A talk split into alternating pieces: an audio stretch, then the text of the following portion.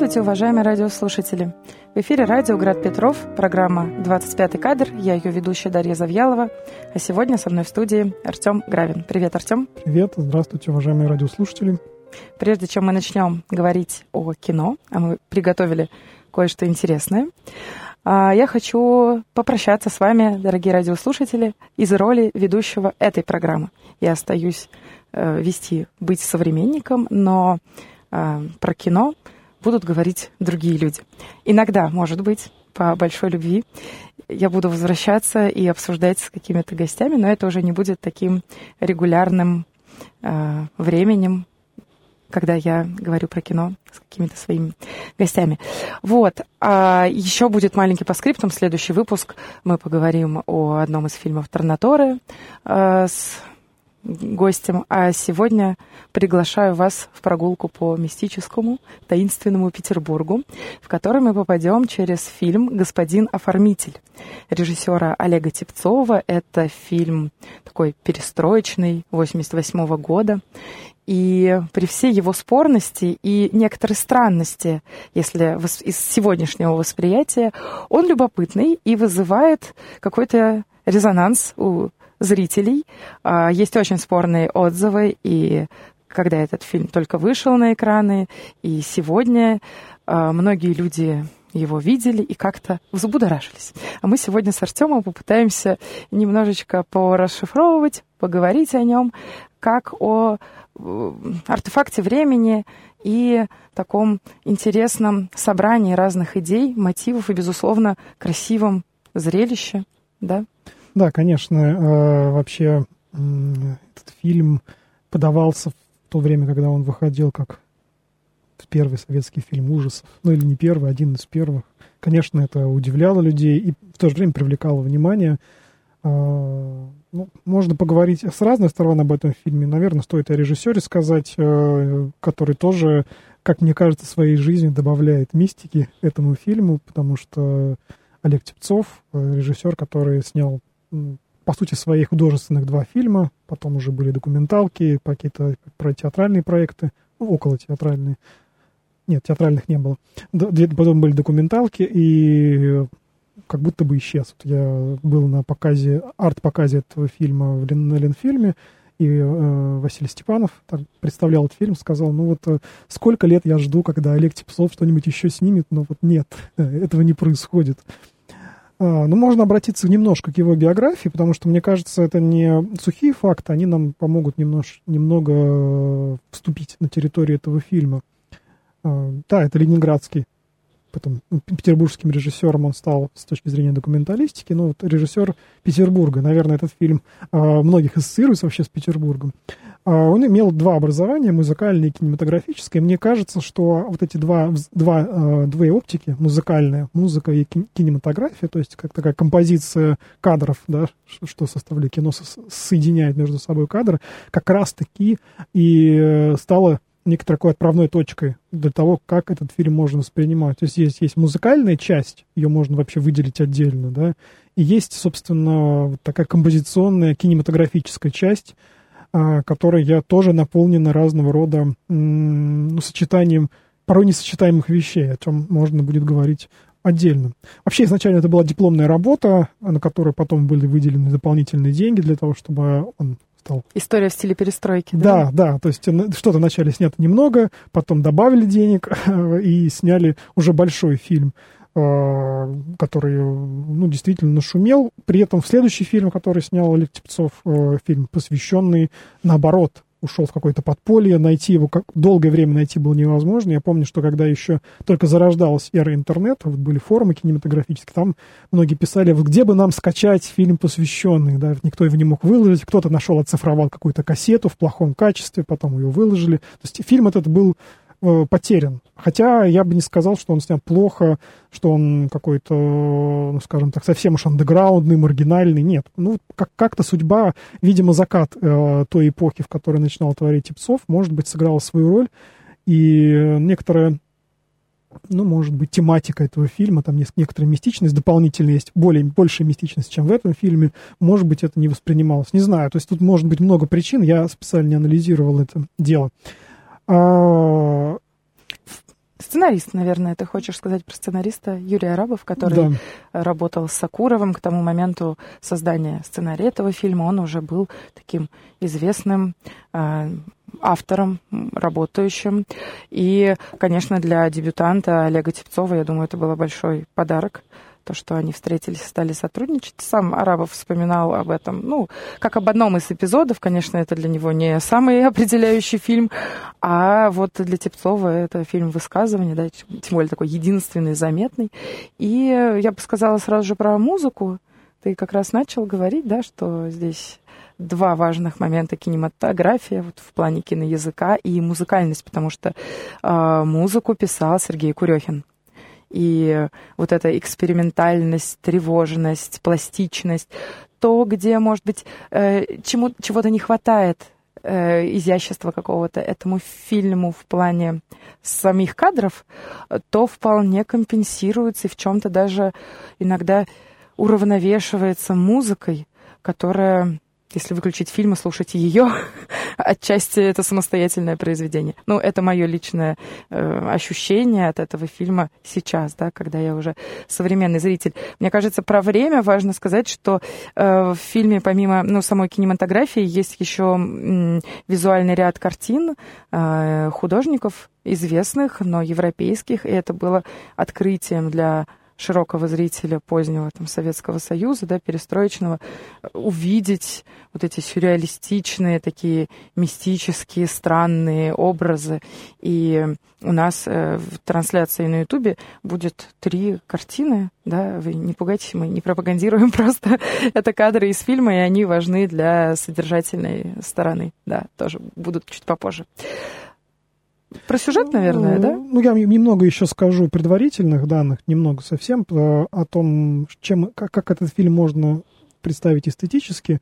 Но помимо того, что этот фильм главный фильм, фильм лицо для режиссера, вот бывают и режиссеры, которые выстреливают фильмом, а другие фильмы все-таки меркнут, да, несмотря на то, что были эти документалки, и посвященный вот исчез куда-то, был этот проект про пиковую даму я нашел название, «Любовь к пиковой даме».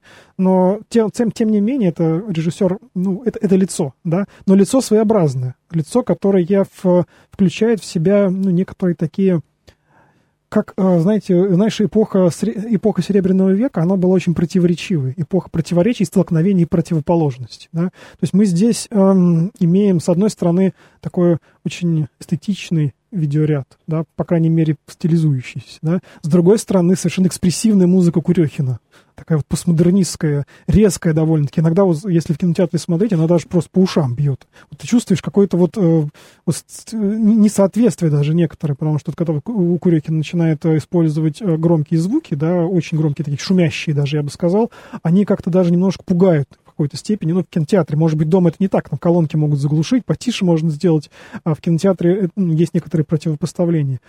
Да и все творчество оказывается таким, ну, скажем так, э, э, связанное, с, даже не все творчество, сам фильм а по своему, по своему художественному строению, он тоже построен на каких-то таких противоречиях. То есть есть, с одной стороны, пафос. А весь фильм — это попытка воспроизвести какие-то вот движения, манеры, а, речь, костюмы, ну, в общем, весь декор Серебряного века. С другой стороны, этот пафос периодически переходит в какой-то кич, и который даже непонятно, что ли быть, это, это раздражаться, то ли быть э, забавляться. кринж. Да, да, то ли забавляться этому, да, видно, что какие-то. Какие ошибки случаются, которые вот если искусствоведы смотрят, я вот общался, э, сам, может быть, я сходу не замечал их, но тем не менее ошибки с точки зрения той эпохи, или какие-то вот непонятности, наложения. Э, с одной стороны классика, да, с другой стороны какой-то постмодернизм некоторый, да, в повествовании, а, в, вот в этой вставке в начале, я тоже об этом скажу, вот театральная постановка, которая там в начале. А, поэтому мне кажется, что эта, эта связь, она, с одной стороны, она сочетает в себе вот эти противоречия, как сочетает в себе противоречия фон этого фильма, город, да, вот мы говорили, что это фильм «Петербург». Вот фильм «Петербург», он очень, сам Петербург, о котором мы живем, он тоже во многом такой противоречивый. С одной стороны, это вот эта эстетика, красота, с другой стороны, это какая-то обманчивость, призрак, э, ми, мистика, которая постоянно ускользает, да, мы не можем постоянно за нее зацепиться. Можно ли здесь чему-то верить, да, как вот говорили поэты, или нельзя. Э, Петербургский текст такой, да. да. Я подумала, что э, ты упоминаешь Серебряный век, и действительно все действие э, происходит в 1908 году и угу. в 1914 году. А снимается это все в 88 1900, да, и в чем-то здесь есть противоречие как и тема двойников. И сопоставляют же время начала века угу. с концом его, что это как некоторая реплика, да, вот прошел этот серебряный век, прошла реакция войны ужасные, потом что-то после них, и как бы завершение вот этой вот 20 века, которое происходит и календарно, и особенно для жителей перестроечного Советского Союза, прямо вот в ощущении в телесном все меняется, что-то рушится, что какие-то новые структуры возникают. И в чем-то это такой серебряный век в кривом зеркале. Важно заглянуть туда, оглянуться, как-то криво, может быть, воспроизвести для того, чтобы что-то понять что это было, все, да, вот этот вот путь, крутой вираж какой-то. Но это точно э, про кризис и про перемены, как и сам Серебряный век был тоже э, временем кризиса какой-то эпохи до него. И мне кажется, это вот э, в, э, очевидной противоречивости и даже некоторой неуклюжести этого фильма это закодировано Э, на уровне переживания эстетического, интуитивного переживания тех, кто это создавал. Они могли сами не понимать, зачем лепить столько пайеток на платье. Да, вот э, главная героиня, да, выглядит как бы... Мы понимаем, это такая реплика «Серебряный век» и роскошь. Но мы понимаем, как это все сделалось, как это в комиссионном магазине покупалось платье, на него там вручную приклеивались эти штуки. Да, это вот э, не очень э, бюджетный фильм в, в любом случае. Да, то есть такая стилизация, которая сочетает в себе, с одной стороны, стороны, некий такой романтический вздох. Ну да, да все же понимают, про да, что да, это. Да, да. С другой стороны, э, мы понимаем, про что это, да. как это сделано. А, и мне кажется, что вот ты сейчас говорила, несмотря на всю искусственность, все-таки вот в этом соотношении э, эпох, да, изображаемой и которая изображает, есть некоторая рифма. Это агония двух империй. Империя да. Российская империя, та культура, великая культура, но призрачная культура, в то же время обманчивая, потому что стоит ей довериться, как она исчезнет э, и прочее. А, с другой стороны, советская культура, которая тоже много чего обещала, но исчезла. Да, вот исчезла, взяла в один момент и закрыла все эти обещания про светлое будущее.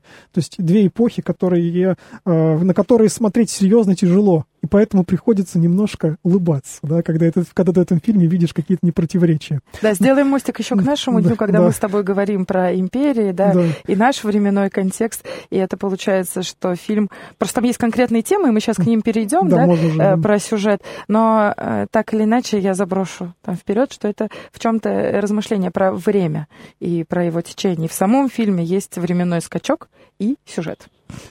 А, как ты уже говорил, это 908 год, по крайней мере, фильм так начинается. Ну, наверное, перед, перед этим еще раз стоит сказать, что это фильм по э, Александру Грину, по серому автомобилю. Ну, так, условно. Да, условно, да. Мотивы, по крайней мере, взяты из литературного произведения, но там много чего переделано. Мы не будем сейчас разбирать, что это переход. Э, там много есть мотивы, которые можно разобрать. Так вот, э, это 908, 1908 год. Это такой штамп «Серебряный век», да, во всей его красе, с, со всеми его основными э, какими-то такими а, факторами, да, которые с, с, с основными знаками этого Серебряного века, здесь живет некоторый некий Платон Андреевич. Такой вот художник, который гений, очень с высоким самомнением, то есть он уверен в себе, он понимает, что он творит какие-то произведения недостижимые для других людей. А, фильм начинается, если с точки зрения визуального ряда вообще он начинается с такого вращающегося диска, который, э, на котором, который, ну, скажем так, как такая вот пластинка, на которой записана музыка, которая играется по кругу. Я не знаю, как это правильно называется, как этот инструмент. У меня вылетел из головы, как-то я смотрел на его название. Ну, что-то вроде шарманки, да, но только более развернутого типа. Вот он крутится. То есть начинается с этого искусственного, да. Потом мы видим спектакль, который был поставлен э, не самим Платоном Андреевичем, а по его зарисовкам, видимо, по его костюмам, которые он, видимо, изобретал. А, спектакль тоже, э, с одной стороны, прекрасный, действительно красивый, с другой стороны, там есть какие-то такие провальные моменты, а, тоже немного заставляющие, а, ну, такие постмодернистские слегка, когда там шут, пров... Орликин проваливается куда-то, непонятно куда. Ну, еще такой... это какая-то отсылка да. же к Блоку и к Балаганчику. Да, да, да, да, то есть здесь, здесь мы услышим и голос Блока в фильме, это, опять же, из тех же, из еще, еще одного а, а, знака Серебряного века. Да, Чтобы точно запись, знали. Чтобы точно, да, то есть вот здесь вот есть этот момент такого немножко некоторой э, забавной нарочитости, да, чтобы, если, чтобы уже не прогадали. Хотя, с другой стороны, для советского времени, наверное, э, символизм Серебряного века был закрытой территорией, потому что, ну, по сути, кроме Блока, вот так вот по-хорошему никого и не изучали. Какой-нибудь Вячеслав Иванов или не знаю, там Андрей Белый, это скорее закрытая была территория, чем открытая. Вся эта религиозная традиция, она была ну, по, по некоторым запретам. Может быть, здесь, вот, здесь сложно сказать, что, что режиссер э, чувствовал, когда вот это самое создавал. Так вот, Платон Андреевич, э, художник, да, который создает эти произведения, э, там он заканчивает спектакль, и к нему обращается нек- некоторый слуга, видимо, не слуга, а, видимо, какой-то работник театра, что вот режиссер просит вас подойти, он говорит, если хочет, пусть он сам ко мне подходит. То есть вот такой у него настрой, такой у него взгляд на окружающих людей. Больше того, у него какие-то такие э, ну, философские, наверное, представления о том, что он э, конкурирует с Богом. То есть вот он, э, то, что он создает, это лучше. То есть есть мир вокруг, мир, связанный с тлением, со смертью, с природой, которая плохо пахнет. Вот он как в какой-то момент фильма говорит, что вот уже позже будет по сюжету, да, вот ему там предлагают дом отремон... Э, оформить, и он говорит, что я сделаю лучше, если я не сделаю, то здесь будет там какие-нибудь крысы, там тараканы, а я сделаю так, что будет красиво, но искусственно. А, вот он, он сравнивает себя часто с Христом, он говорит, он, он не называет его по имени, он говорит, этот с нимбом вот я лучше него, считает он себя. Это, я не скажу, это тоже один из штампов, опять же, ну, штампов характерных, потому что таких, такие люди действительно были, э, так, такого рода мыслители были. Э, я думаю, что это не только в России, это какой-нибудь Фауст, например, да, из более ранней традиции, э, который описан был Эганом Гёте, да, который тоже уповал на то, что вот он способен, не знаю, там вот соперничать с Богом, да, а, это и иные, не знаю, художественные произведения, связанные с созданием чего-то искусственного, лучше, чем божественное творение. То есть э, это а, упование на силу человека, на чувство человека, на его знание, упование человека на самого себя. То есть здесь ну, вполне себе раскрыта такая ну, философский образ, ну, культурологический, наверное, шире, чем философский, потому что здесь вот такой действительно а, важная часть его честь его жизни. Так вот, э, Платон Андреевич после вот этой всей истории с театром, он, э, ему приходит заказ. Заказ, что нужно создать э, манекен для ювелирного магазина. Он, конечно же, там припирается всячески, в очередной раз там показывает свой снобизм, свое, свое высокое знание искусства и высокий свой вкус, но договор заключается, и он создает произведение, которое ну, видимо, по сюжету этого фильма не было характерно для того города, для той, еще тогда для той эпохи. Он находит э, в Петербурге умирающую девочку. Ну, можно сказать, что девушку, девочку, там, по-моему, 14, 14 лет. лет 14 да. лет, которую зовут Анна Григорьевна. Она, ну, скажем так, по канонам того времени действительно симпатична, э, потому что тогда вот такой холодный взгляд, томный, взгляд немного а загадочный. Вера холодная. Да, Вера холодная, вот что-то в этом роде, да, загадочный такой взгляд э, был ей присущ, хотя она не была ни актрисой, ни какой-то дивой оперной, ни... Но она еще умирающая, что важно. Да, она умирающая, на ней вот след чего-то уходящего. Что, что с Петербургом ассоциируется? Что-то уходящее, осень, старая, вот э, обшарпанность некоторые, да, и вот это, в этот момент, в момент умирания, декаданса, да, э, он, даже не момент, а в, этой, вот в этом пространстве Платон Андреевич находит э, воплощение в теле человека вот этого умирания, да, вот этого э, Увядание. Увядание, да, то есть какой-то такой цветок, который уже немного засыхает, да.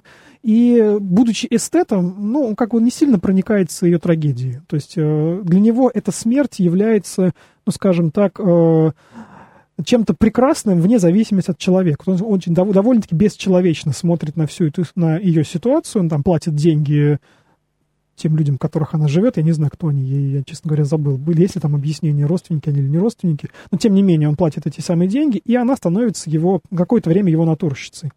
Она болеет чехоткой, по-моему, да, и э, они там практически не общаются, какой-то он там вопрос ей задает э, небольшой, вылетел мне из головы. Он спрашивает, как ее зовут. Да, как да. ее зовут, да, он узнает ее имя, э, он делает зарисовку некоторую, э, примеряет на нее одежду и отпускает, собственно.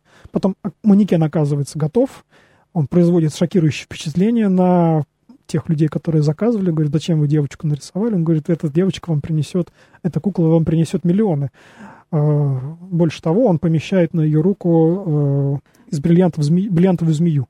Да, это как э, похоже на браслет Медеи, который угу. был создан по эскизу Альфонса Мухи. Угу. Там э, змея, да, как символ Медеи самой. Э, проходит время, да, то есть на этом сюжет как бы прекращается. Да, на пике славы он, художник создал свой... Да, создал свое великое творение, вот он покорил, создал что-то такое, что мир покорит мир, что, ну, по крайней мере, в данном случае удовлетворит этот магазин, который, скорее всего, должен был озолотиться от, от того, что есть вот такой манекен, который будет привлекать внимание. Причем он не задается вопросом, нам не показывают вообще, что произошло дальше. А, видимо, Платон Андреевич был уверен, что творение гениально, и вне зависимости от того, принесет оно денег или нет, оно гениально. Да? То есть он достиг цели, он поймал то, что называется эту самую красоту, а, ну пусть таким бесчеловечным немножко путем. Проходит 8 а, лет, это 14 год, и это уже чуть-чуть другая эпоха, даже с точки зрения обращения к истории. Это уже Первая мировая война. Но еще лето, как будто бы над самым да. кануне да, э, накануне, Первой мировой да, видимо, войны. накануне, да. Все-таки накануне Первой мировой войны, а там еще и три года и революция грянет, и вот эта вот эпоха такого эстетизма, она начинает что-то, что-то наверное, предчувствовать. Сам Платон Андреевич, он его как будто бы постигает серия неудач. Вот что-то не так, да, вот у него заказов сейчас нету почему-то, а он, конечно, гений, но никто его не понимает, а он э, и ничего сделать не может, и все его творения, они все равно мир не меняют, и, э, несмотря на то, что вот он вроде как конкурирует с тем, с Нимбом, да, но вот пока что не победил, да, вот еще немного, и можно в этом смысле победить. И он становится наркоманом, по-моему, морфий, наверное, ну, в то время. Ну, опять же, еще один штамп, да, как обычно, или опий, э, опиум, не знаю, в общем, какого- какого-то типа наркотики он употребляет, и у него, э, он живет в квартире, у которого, в которой также живет его слуга, и роль которой исполняет Иван Краско. Э, да, это из... самый живой момент в этом фильме. Да, да. Э, потрясающе. Еще здесь интересно представление людей, которые живут в Советском Союзе, про роскошь, богатство и про того человека, который отказывается от шикарного заказа только потому, что это не то, что его интересует. Мы как бы уже подразумеваем, что его интересует только что-то сверхвыходящее, и играть все будут только по его правилам, но слуга ему так очень струмно намекает, что иначе ваше будущее долговая тюрьма. Вот он там, я про будущее. И, и, и здесь, мне кажется, очень много вложено такого чистого эмоционального переживания людей 88-го, 87-го года, что вот про... Э, про вот это самое актуальное, насущное. И так или иначе на заказ он э, соглашается, и дальше его ждет интересная встреча. Да, да, совершенно интересная встреча. Но вообще я бы еще немного сказал о вот этом о слуге, слуге ага. да, который, знаешь, есть такое выражение пафос, снижающая ирония, да? Вот да. А, здесь пафос, он тут же, когда опускается. Да. Этот Платон Андреевич, который был такой возвышенный, тут он валяется в каком-то там полупьяном состоянии и шутит слуга, который там его потряхивает и выдает совершенно какие-то такие фразочки, которые просто можно, не знаю, там, как сегодня говорят, на мемы растаскать, да? А, мне кажется, это еще, еще один контраст, да? Контраст вот, некоторого такого противопоставления. Так вот, к, к ним в квартиру приходит некий мужчина, видно, что он богат, что он ну, важный, важная персона. Нельзя сказать, что он с каким-то таким высоким вкусом, но, тем не менее, манеры пытается воспроизводить, по крайней мере, высокие. Он приходит и делает заказ. Сложно получить ему этот заказ поначалу подается, потому что Платон Андреевич совершенно не в невменяемом состоянии, там слуга его как-то там заставляет пойти в душ и так далее. Но заказ он все-таки берет. Заказ заключается в том, что нужно э, оформить дом что значит оформить, не с точки зрения документов, да, а с точки зрения его внешнего вида. То есть полностью взять на себя ответственность за то, как будет выглядеть дом. То есть купить какие-то вещи, может быть, раскрасить как-то стены, что-то повесить, что-то поставить. Ну, с точки, с точки зрения... Дизайн. Дизайн. Такой дизайнер, но в этом смысле полностью берущий на себя ответственность за все представление в доме. Ну, Платон Андреевич поначалу не знает вообще, что, что за заказ. Он просто едет э, на удачу, потому что нужны деньги.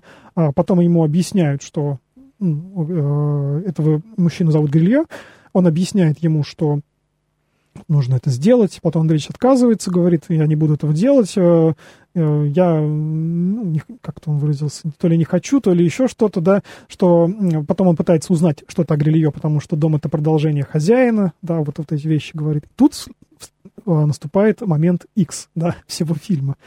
А, перед тем, как уже покинуть дом, он вид... Гилье знакомит с женой своей, Платон Андреевич. Платон Андреевич заходит и видит э, девушку, поразительно похожую на Анну, которую он писал вот а, на ту девочку, да, да, девочку, да, девочку 14 лет, ну, которой было 14 в 1908 году, если так посчитать, ей должно быть, по идее, плюс 6, 20, да. А, то есть э, она уже должна быть стать такой девушкой, вполне себе способной к тому, чтобы быть чьей-то женой, да, в этом смысле, ну, с точки зрения той эпохи. Я сейчас не, не рассуждаю о чем другом. А, он удивляется и слышит, что у нее имя Мария. Да, и тут у него начинаются какие-то размышления о том, что же он видит. И он задает ей вопрос, а, вы ли это Анна? Она, конечно, отрицает, говорит, нет, ну какая я Анна, я вообще не знаю, кто такая Анна. И я не могла быть в Петербурге в восьмом году, потому что я была там где-то в другом месте, и вы ошиблись. Ну, Платон Андреевич на этом как бы заканчивается разговор, он уходит, и его начинает это мучить. Пытается вы, вспомнить, э, находит эти рисунки, где он ее зарисовывал, находит и видит, что это вообще одно лицо, что это один и тот же человек. Он приходит снова к ней, разговаривает, э, пытается опять выяснить, э, пытается поймать ее на каких-то там ну, на, на, на каких-то словах, да, приносит и книгу свою, в конце концов, которая была издана то ли в девятом, то ли э, каком-то ну, в, том же, да. в том же году, да, и показывает, что в этой книге она нарисована, и показывает ей ее же. Э, на, то, на что она, по-моему, или в этот раз, или в другой отвечает «забудь про Анну, ее больше нет». Вот тут наступает какой-то момент мистики, да, потому что Платон Андреевич не знает, что, что же делать, да, кто же это, кто, ну, это она, она, она обманывает, получается, она вводит за нос э, этого человека хотя мистический налет уже присутствует. Но он чувствует, что здесь есть какой-то ну, простой обман, что называется, да. И он соглашается после того, как он... Ну, еще до было, да, я перес, заказ, перескочил, да. да, на заказ он соглашается, как только он видит ее, еще тогда в доме, первый раз. Он соглашается на этот заказ и начинает его выполнять. Но не все идет, конечно же, гладко. А, он в какой-то момент э, Грилье начинает подозревать, что он увидел в его жене какого-то другого нему приходит, говорит, расскажите мне о моей жене.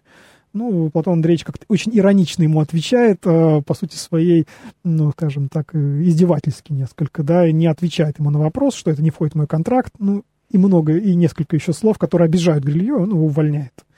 Вот Платон Андреевич опять, у него фиаско, поражение, что же это такое. И э, дальше сюжетная линия приходит к тому, что Платон Андреевич сначала пытается верну, как сказать, вернуть расположение этой самой Марии, Анны, Марии-Анны к себе. Он э, думает о том, как это можно осуществить, э, и там все, сюжет приходит к карточной игре, да, я бы сказала, что сюжет ускоряется. Он mm. уже зовет ее замуж. Mm. А, она говорит, что ты беден.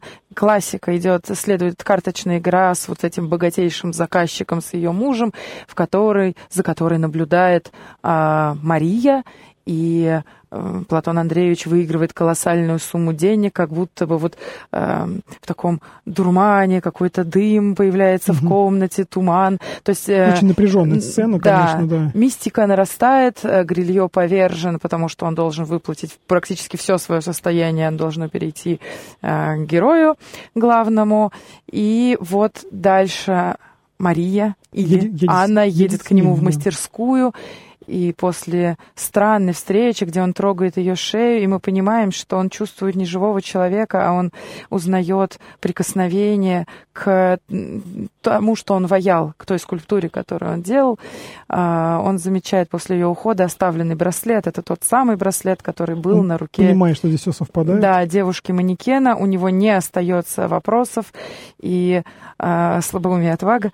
Ну, как бы вот все совпало. И в странном порыве то ли уличить ее, то ли э, претендовать на власть над ней, раз уж это манекен оживший, а может быть, действительно он э, переиграл самого Бога, и он оживил манекен, да. дал ему жизнь, он мчится в дом и видит э, гроб, классика, опять же, да. Мы пропустили кладбищенские поиски. Ах, да, он, э, да-да-да, спасибо. Он э, вот в этих сомнениях э, хочет убедиться, точно ли умерла та девочка. Да. И он находит ее могилу, да, он находит... Поиски были такие да. не, не быстрые, тоже там несколько стилизаций под немое кино тоже какие-то такие были стилизационные, но где-то не, не самое важное. Действительно находится могила, он понимает, что она умерла прямо в тот год умерла, когда он ее написал, то есть он, по сути, делал манекен с, а, человека, который пребывает в агонии, да, вот так совсем бесчеловечно. И тут а, ему приходит в голову, что и, скажем так, что манекен отобрал чужую жизнь, что манекен живет своей жизнью, а, что дальше происходит внутри Платона Андреевича сказать сложно. Мне кажется, что нам, он не, не проговаривает да, свои мысли, но что-то в нем меняется. Почему-то он теперь это творение хочет уничтожить. А, да, э, и здесь э, такой подсказкой мы не знаем, да, как в всяких фильмах-загадках, что происходит э, на самом деле с героем, и режиссер оставляет вот эту свободу интерпретаций, но мы видим визуальный ряд картины, которые сопровождают. И здесь я бы назвала имя художника, основного, на которого, чьи картины демонстрируются, это бельгийский художник Жан Дельвиль.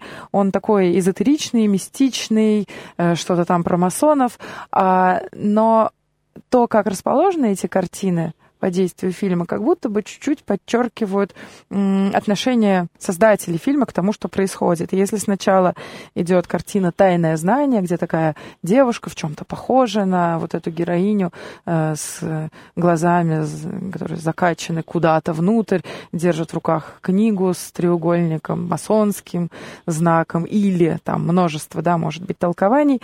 Следующая картина, которая отражает вот эти поиски героя, это его видение. Э, называется она «Страшно сокровище сатаны», а для художника это что-то про момент творения, создания, вот из какой-то своей внутренней бездны он находит эти образы гениальные, неповторимые, да, это какая-то перекличка да, с Фаустом, вот откуда это тайное знание э, берет свой исток. И э, вот здесь, когда он уже э, встречается с Марией в своей мастерской, и вот мы близимся к финалу появляется картина с названием «Конец царствия», она в мрачных тонах, и это совсем какой-то, ну, приговор, да, что вот это царствие закончено. И вспоминая наше вступление с тобой про время, э, что-то происходит помимо сюжета, который вот мы сейчас расскажем, да, надо понимать, что это все, как в любом символизме, э, какие-то э, отблески в зеркалах, которые вот отраж... безумное количество отражений, которые чуть-чуть меняют значение отражаясь все дальше, да, но тем не менее есть какой-то источник, какое-то напряжение общее. И он приезжает в дом к Марии. Да, безусловно. Тогда э, он приезжает в дом к Марии, э, видит Грилье умершего. Гроб, да, гроб, черный. Гроб, черный гроб, Грилье умер.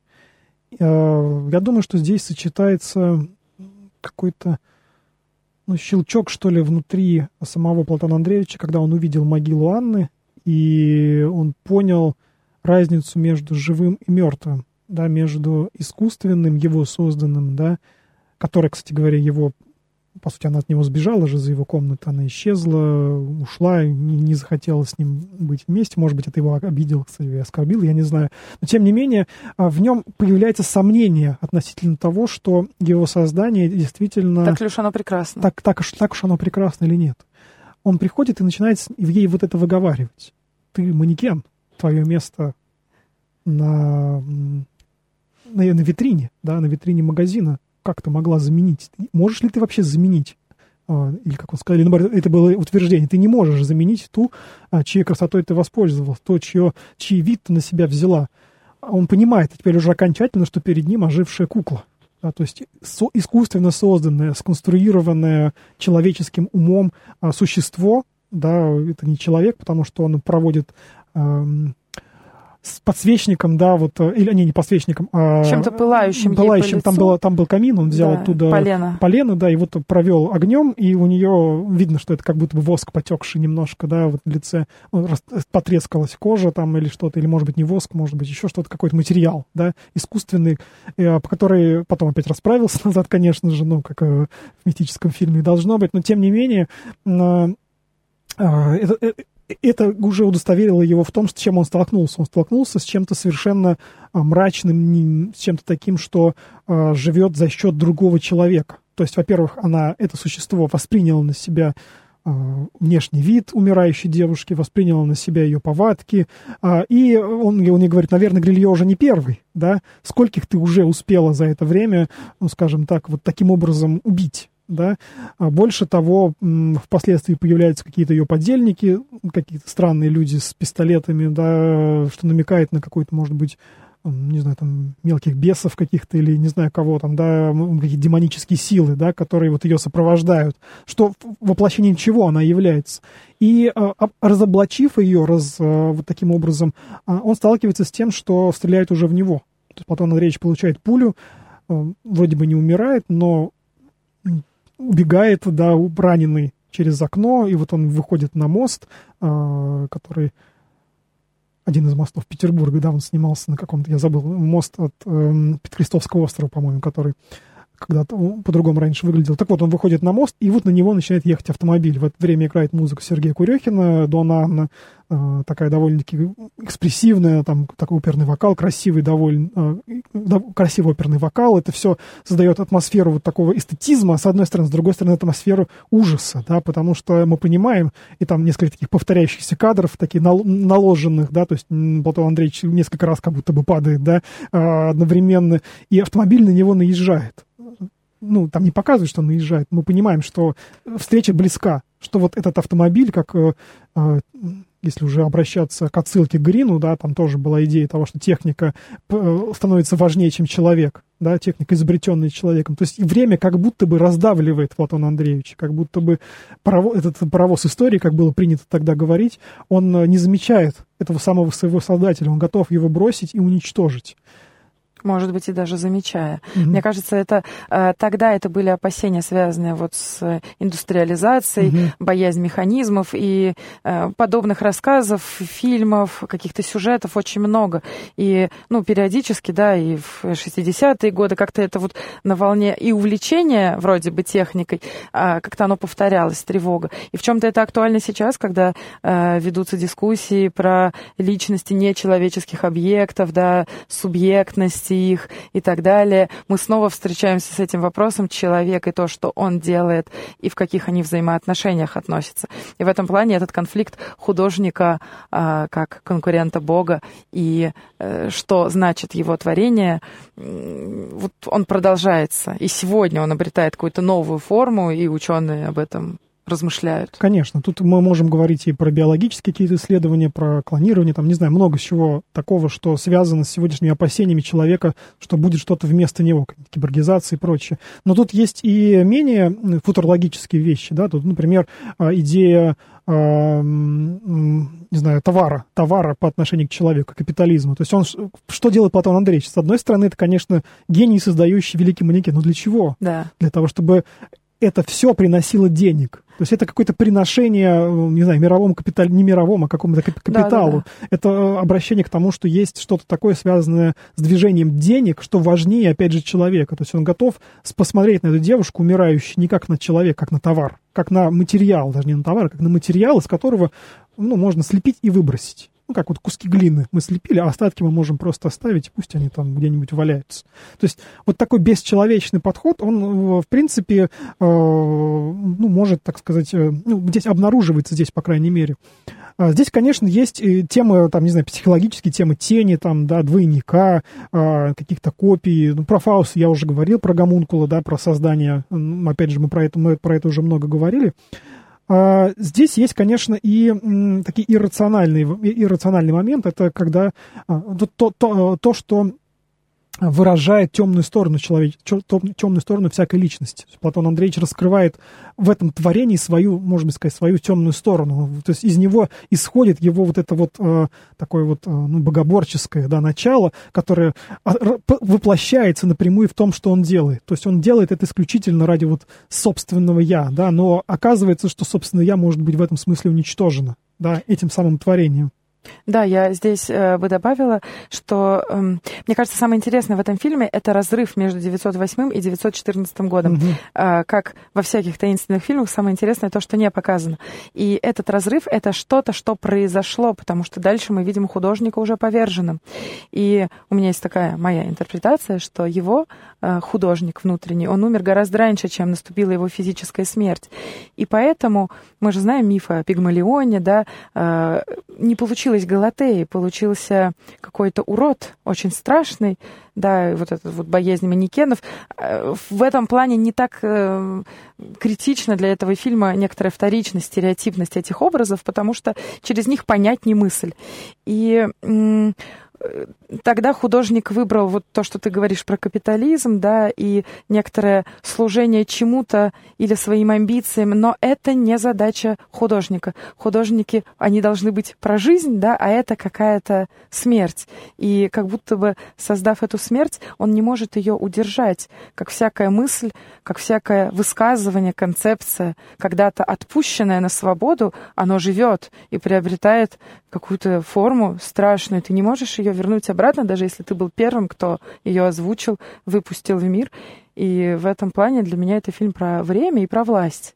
То есть как не властен над временем, и не властен ни, ни над чем, даже над своим собственным созданием. Некоторая даже ответственность даже, мне кажется, да. еще, да, то есть, ну, это, об этом фильме тоже сейчас выходил, да, фильм про Оппенгеймера, например, да, ответственность да. за твое творение, что творение твое сможет совершить без и тебя. фильм про Барби. Да, и фильм про Барби в том числе, мы, мы да. в тренде. Да, да, в каком-то смысле мы сейчас говорим в тренде, но немножко с другой эстетикой. Наверное, здесь и стоит отметить еще один образ, образ судьбы, который здесь э, судьба не как э, что-то такое светло-мистическое, да, что-то такое вот, э, что направляет к нас э, к какому-то такому преображению, там, не знаю, а такой темной судьбы, которая вот э, сталкиваясь с которой, то есть человек уверенный в себе, уверенный в том, что он способен контролировать свою судьбу, не судьбу, способен контролировать свою жизнь, способен все вокруг преобразить и сделать правильным, вдруг сталкивается с тем, что его жизнь, ну, знаете, как, знаешь, как Воланд говорил, внезапно может человек внезапно смертен. Да, он, она внезапно может поменяться. Внезапно могут пропасть заказы Платон Андреевич. Внезапно Гилье может проиграть в карты при... А, а там у него был... Они играли в покер, у него был флеш-рояль, да, то есть очень такая комбинация, выше которой только мог быть покер, да, и оказывается, что покер у э, Платона Андреевича. То есть э, вот эта вот мрачная судьба, темная какая-то вот мистическая судьба, которая, э, неучитывание которой увер... на фоне, на фоне своей собственной самоуверенности в том, что я вершу судьбы, да, она как раз-таки приводит к тому, что на него наезжает этот самый автомобиль. Да, и здесь интересно, что этот автомобиль с созданием его, как мы да, понимаем. Да, да, да. да? Ну, мне кажется, что там есть еще момент, когда э, такой интерпретации, что если все сначала идет более-менее, ну, как бы так, предсказуемо и нормально, то после того, когда он видит в Марии Анну, э, все немножко меняется. И тогда это вопрос оптики. Если он был настолько очарован идеей своего могущества и конкуренции с Богом, то вдруг, заметив некоторый интерес, да, он а, обманывается, и Грильота убивает он, ну, как бы э, выиграв у него даже, например, деньги, да, не, не женщина. И все остальное это покушение, там, например, на нее, ее защищают слуги. То есть это можно интерпретировать как угодно, но вот а, момент, что с ним что-то происходит, восстает ли на него творение реальное, да, если мы идем по мистическому пути, или психологически он сходит с ума, допустив мысль о том, что он может конкурировать с Иисусом. Да, вот понятно, что здесь э, да, а что даже в такой ситуации завершения этого фильма, на наш взгляд на этот фильм, может быть действительно либо мистическим, либо психологическим. И здесь э, можно предполагать, что это была фантазия главного героя, что ему все это привиделось в наркотическом приду. Опять же, возвращаясь к эстетике этого фильма, с другой стороны, если мы воспринимаем это реально, э, и мы видим мистическое столкновение с судьбой, с темной судьбой, конечно, этот фильм раскрывается вот такими непохожими друг на друга гранями. Но главным героем я считаю Петербург этого фильма, и ради этого города и истории, которая принадлежит этому городу, мне кажется, точно стоит его всем посмотреть. А потом пройтись по этим местам, где фильм да. снимался. На этом, дорогие радиослушатели, мы с вами прощаемся. А, сегодня в программе «25 кадр» мы обсуждали фильм «Господин оформитель». Артем и Дарья. До свидания. Спасибо, спасибо.